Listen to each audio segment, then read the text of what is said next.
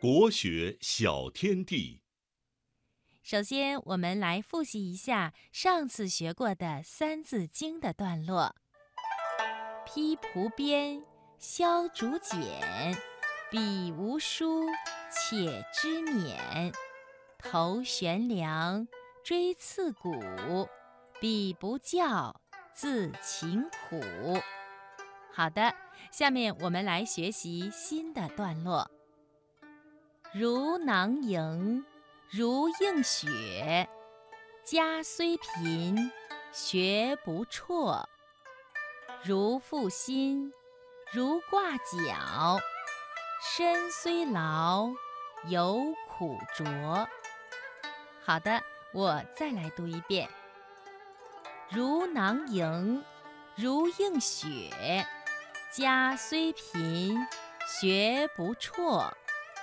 如负薪，如挂角，身虽劳，犹苦卓。下面正晶姐姐来给小朋友讲一讲上面这段话说的是什么意思。如囊萤，如映雪，家虽贫，学不辍。这段话呀，是说晋朝的车胤夜晚读书，没有光就捉来萤火虫照明。孙康家里呢，夜晚没有灯光，就借着雪光来读书。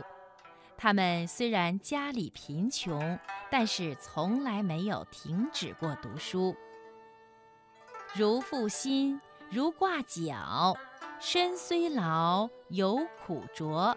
这段话是说汉朝的朱买臣以砍柴维持生活，每天一边担柴一边读书。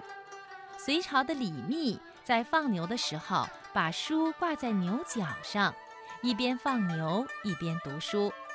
他们虽然身体很劳累，但是仍在劳苦中专心研究。听广播的小朋友，你明白了吗？好的，我再来读一遍。如囊萤，如映雪，家虽贫，学不辍。如负薪，如挂角，身虽劳，犹苦卓。